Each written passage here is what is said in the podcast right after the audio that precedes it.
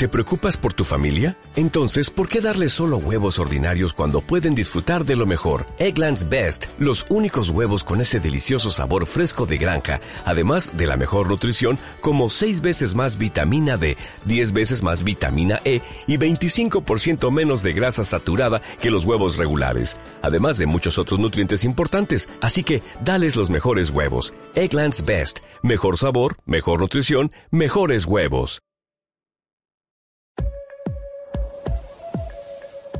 Bienvenidos a trescientos sesenta grados, una mirada a los ojos desde diferentes ángulos. Una alianza entre el Grupo Franja y la Fundación Universitaria del Área Andina. Seccional Pereira. Seccional Pereira. Seguimos aquí en Franja Visual trescientos sesenta grados. La recomendación literaria del día de hoy son Los Cuatro Acuerdos Toltecas. Es un libro que trata sobre la autoayuda personal. Fue uno de los más vendidos según New York Times del autor Miguel Ruiz, el cual tiene como principios básicos: haz siempre lo mejor. Si siempre haces lo mejor que puedes, nunca te recriminarás ni te arrepentirás ni de nada. Honra tus palabras, sé coherente con lo que piensas y con lo que haces. Ser auténtico te hace respetable ante los demás y ante ti mismo. No te tomes nada personal. En la medida que alguien te quiere lastimar, ese alguien se lastima a sí mismo y el problema es de él, no el tuyo. No supongas, no des nada por supuesto. Si tienes duda, aclárala. Suponer te hace inventar historias increíbles que solo envenenan tu alma y no tienen fundamentos. Bueno, entrando un poquito más en contexto con el autor Miguel Ángel Ruiz, escritor y ensayista mexicano. Miguel Ruiz es conocido por sus obras dedicadas a la espiritualidad y al desarrollo personal. Este ha seguido el camino de, del neochamanismo con una clara influencia del autor Carlos Castañeda a la hora de elaborar su más conocida Los Cuatro Acuerdos. El éxito de este libro se extendió fuera de las fronteras mexicanas. Este se convirtió en un lanzamiento internacional que incluso fue presentado en Estados Unidos a través del prestigioso programa televisivo Oprah. A lo largo de su carrera, Luis ha publicado varios libros sobre, su, sobre espiritualidad y el chamanismo, inclusive creciendo en algunos temas es, eh, esotéricos relacionados con la Atlántida y el poder de las pirámides. Aquí empieza diez dioptrías académicas. Volvemos con el programa, recordándoles que el tema que se, que se hablará es por qué se presentan tantas complicaciones oftálmicas en recién nacidos, con la profesora María Posada. Cuéntenos por qué se presentan tantas complicaciones oftálmicas en recién nacidos. Yo diría que aquí hay que tener en cuenta dos cosas. Primero, que todo recién nacido tiene un sistema inmunológico inmaduro. Uh-huh. Y segundo, que, las extru- que al pasar el bebé por el canal del parto, específicamente por la vagina, todo lo que son la estructura externa del ojo entra en contacto con los microorganismos presentes a nivel vaginal. Y estos, si son patógenos o la paciente no se ha hecho un tratamiento, son los que nos van a provocar las conjuntivitis o las oftalmías en el recién nacido. Claro, mi profe, en eso estábamos hablando hoy por, pues, al respecto, como son la clamidia, el herpes, son enfermedades realmente de transmisión sexual que por muchas ocasiones no se, no nos tratamos y pueden ser perjudiciales para la salud visual del niño. Profe, ahora sí coméntenos un poquito cuáles son estas consecuencias que puede traer el no tratarse estas infecciones eh, vaginales para cuando sale el niño por parto natural. Bueno, entonces hablemos desde lo que es la colonización de bacterias a nivel vaginal. Uh-huh. Se dice que allí puede habitar la clamidia y ella es la responsable en el cuarenta por ciento de las oftalmías en el recién nacido. Ahí hay algo especial y es que no siempre en la mujer es sintomática. Entonces, por lo tanto, el recién nacido tiene una alta probabilidad más su vulnerabilidad de tener la oftalmía por clamidia. Eh, el otro porcentaje es el uno por ciento cuando es por gonococo, que tiene que ver con lo de la gonorrea. Ustedes me dirán, uno por ciento es muy poquito, claro, pero es la que más complicaciones oftálmicas trae en el niño. El otro porcentaje es por otras bacterias. Por ejemplo, en este momento está lo que es el estreptococo beta hemolítico, pero también está la que es el neumococo. Es decir, que las, las, las conjuntivitis pueden ser multicausales. Ahora bien, cada una, en cada una hay que observar cuál es la sintomatología.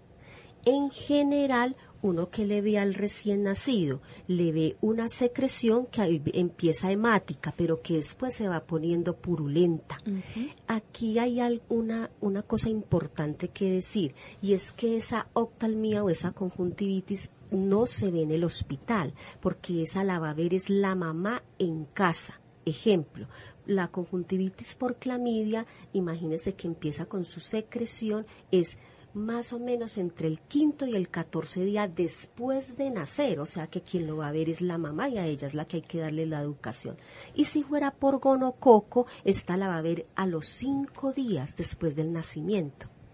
Claro, mi profe, ahí es donde entra su trabajo, como lo estoy escuchando, que usted va a educar a su a la mamá, al papá o al que esté pendiente del niño para que tenga pues prevención en estos eh, síntomas.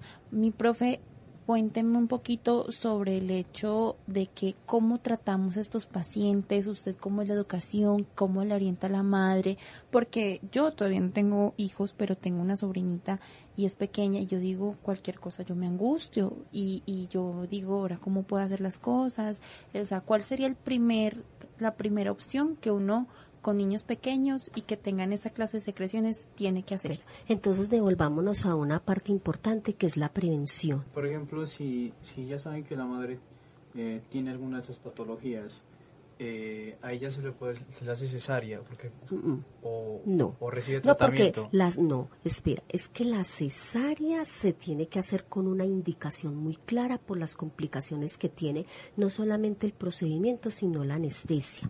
Entonces, nosotros tenemos más bien que promover lo que es el parto natural.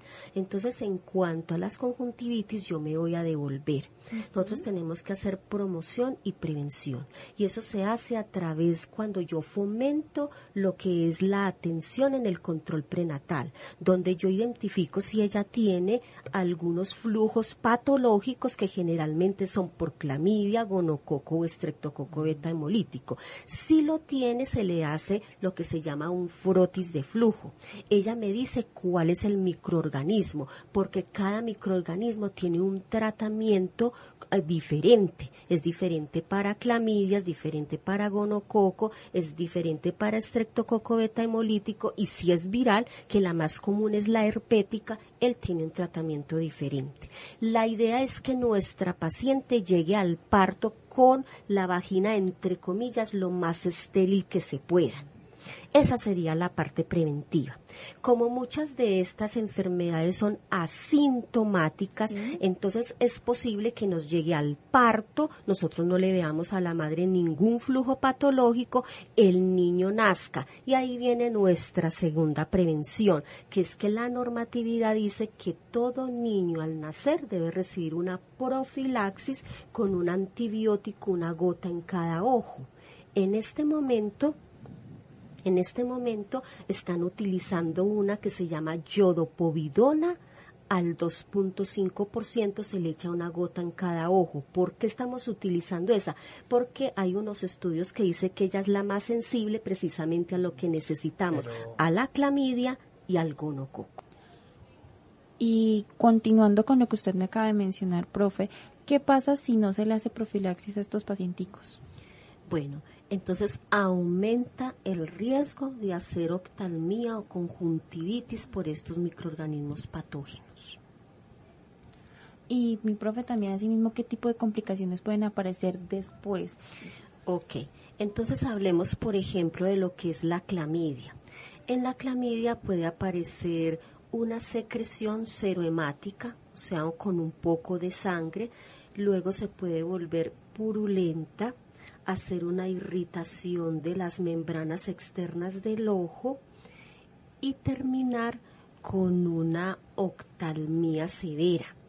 Mira que esta no daña tanto la córnea, Pero el problema es que junto con la oftalmía, este microorganismo también va a producir otros problemas, como son la neumonía. Y por eso los tratamientos no son tanto locales como de gotas en los ojos, sino que tienen que hospitalizarse y hacer un tratamiento sistémico. Ahora bien, si nos vamos al gonococo que produce la gonorrea, esto se complica porque la secreción también empieza como algo serohemático, o sea, con pintas de sangre que luego se va poniendo eh, purulenta, pero esta nos va haciendo sin tratamiento una inflamación prácticamente en la córnea. Entonces, una inflamación a ese nivel sin tratamiento, estamos hablando de que nos puede hacer una queratitis, nos puede hacer un daño grave de la retina y llegar a una ceguera. Fuera de que esta también nos puede afectar el sistema nervioso, hacernos una meningitis, y una y también otros problemas como una sepsis, y por lo tanto el tratamiento tam, no es solo local, sino que tiene que ser sistémico, y ahí viene la gravedad del proceso.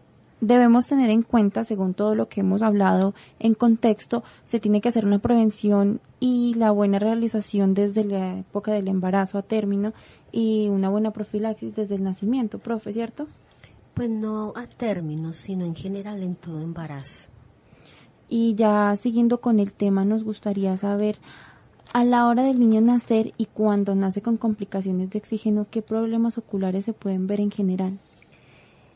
Mira, se dice que esta pregunta lleva mucho a la reflexión, porque según la literatura llevan ochenta años mirando cuál es la dosis que se debe de administrar de oxígeno, por ejemplo, en un recién nacido, y no se ha podido establecer. Entonces, aquí hay que tener en cuenta dos cosas. Primero, que el ojo en los niños eh, tiene un proceso de maduración que incluso no termina ni siquiera una vez que nazca. ¿Sí? En ese sentido, entonces, es importante decir que antes de la dieciséis semana, a nivel de la retina, es avascular. O sea, no hay unos vasos sanguíneos. No. Uh-huh. Entre la dieciséis y la treinta y seis semanas apenas empieza el proceso como de revascularización, que vendría a terminar después de la semana cuarenta y dos. ¿Eso qué significa? Que el problema de la oxigenación excesiva es para el recién nacido prematuro, porque nos van a hacer con un ojo que tiene, entre comillas, un, no tiene revascularización, y si la hace, la tiene alterada, o no hay un crecimiento de esos vasos que van de la retina hacia la parte posterior del ojo. Entonces, ¿qué sucede? Eso lo afecta mucho más si el niño recibe una oxigenación excesiva, una oxigenación cuando no la necesita, porque se dice que las altas concentraciones de oxígeno evitan la revascularización, o sea que el problema se agrava. Claro. Y por eso se habla de la retinopatía del recién nacido prematuro. Y profe, usted como profesional de, la, de este ámbito y que usted ha observado tanto, usted, ¿cuál es su opinión? ¿Cuáles son los niveles que usted puede, maneja para estos niños? Listo. Entonces, eh, es quitarnos de la mente que todo lo cura el oxígeno. Más bien nosotros lo que tenemos que tener en cuenta es que el oxígeno es un medicamento y aunque tiene un buen mecanismo de acción necesario en casos de hipoxia, él tiene unos efectos adversos, o sea que uno lo tiene que manejar con mucha precaución. Cuando el niño nace, generalmente nace con alguna cianosis, con alguna hipoxia, entonces la idea es colocarlo sobre la piel de la mamá, eso se llama contacto piel a piel. Y ese niño muy seguramente nos va a responder súper desde el punto de vista respiratorio porque va a termorregular. ¿Sí? Si estas acciones no nos funcionan, entonces nosotros tenemos, tendríamos que iniciar oxígeno, pero basado en lo que nos dicen las, la, oxi, la oximetría, no ponerlo a ojo. Entonces colocaríamos el oxímetro y de acuerdo a los resultados iniciaríamos el oxígeno. Pero el oxígeno se va a iniciar a muy bajas dosis y mirando lo que se llama el test de Silverman, que ese test me permite mirar qué grado de dificultad tiene y yo cómo voy subiendo paulatinamente ese oxígeno. Profe, me gustaría saber, hay una duda que me entró, ¿por qué ese contacto piel a piel es tan importante para que se suban los niveles pues de oxígeno? Que usted me dice que responde el niño. ¿A qué responde el niño? ¿A qué, a qué instinto responde el niño? Mira, lo que pasa es que el contacto piel a piel hace que el niño haga la termorregulación, o sea, que se caliente más fácil que ante una lámpara. Yo siempre les hago a los estudiantes la siguiente comparación. Cuando yo estoy teniendo, por ejemplo, un contacto sexual con la otra persona, uno entra en contacto piel a piel, ahí hay calor. Entonces vámonos sí, a la mamá, fácil, sí. Pongamos al bebé en contacto piel a piel con la mamá, él va a empezar a termorregular y al termorregular van a necesitar menos oxigenación que el niño que no termorregula. Cuando yo tengo la temperatura baja yo voy a tener que consumir mucho más oxígeno, en cambio si yo tengo el niño en contacto piel a piel, él se me calienta con ese contacto de esa madre, va a disminuir la necesidad de oxígeno. Por eso es tan importante hoy en día hablar de contacto piel a piel y parto humanizado. Y por eso es que dicen que es la mamá canguro, ¿cierto? Correcto. Ay, eso es tan bonito cómo se miran esas mamitas con los bebés recién nacidos. Por todo lo que hemos hablado nos hemos dado cuenta que el oxígeno es altamente tóxico y se tiene que manejar muy minuciosamente en todos los recién nacidos, especialmente en los prematuros, ¿verdad, profe? Estoy de acuerdo. Sabemos que la ictericia es un problema en la incompatibilidad sanguínea. ¿Cómo se le hace, profe, cómo se le hace manejo a estos pacientes neonatales para que no tengan problemas en la vía visual? Cuéntenos. Bueno, en primer lugar, existen dos clases de incompatibilidad. La incompatibilidad de grupo, que es cuando la mamá es O y su bebé es A o B. Y la incompatibilidad del factor R H, que es la más grave. Y esta consiste en que la mamá es R H negativa y tiene un hijo O positivo. ¿Qué sucede en ese proceso? Hay una generación de anticuerpos que hacen que se produzcan daño, lisis o ruptura de los glóbulos rojos, generando anemia en el, en el niño. Y sobre todo, liberación de la bilirrubina que contiene por dentro el glóbulo rojo. Entonces, como esta lisis o este daño de los glóbulos es tan grande, muchas de esas bilirrubinas van a irse hacia lugares donde no se pueden excretar, como son el cerebro. Y hacia la piel y las mucosas, generando el color amarillo, la ictericia. Entonces, ¿qué pasa cuando uno ve un niño que... La, tiene incompatibilidad del factor R H y que le estamos observando ictericia? Hay que tomarle un examen. Ese examen es el examen de las bilirrubinas. Si esas bilirrubinas salen por encima de diez miligramos por decilitro, ese niño se tiene que ir de fototerapia. ¿Qué es la fototerapia? Es colocar el niño en una cuna con una serie de luces que generalmente se dice que son luces blancas. ¿Qué hacen esas luces que es como tan interesante? Penetran, captan esa bilirrubina que el niño tiene y la ayudan a sacar por las heces. Por eso le da la coloración amarilla y le ayudan a sacarla por la orina. Por eso la orina es amarilla.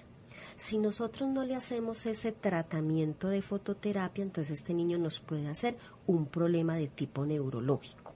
Ahora bien, para poderlo acentuar a lo que es la parte ocular, ese niño puede permanecer horas o todo el día bajo el efecto de esas luces y eso lógicamente va a afectar el ojo. Claro. Por eso se dice que a estos niños que están bajo esas luces hay que colocarle unas gafas para que ellos descansen.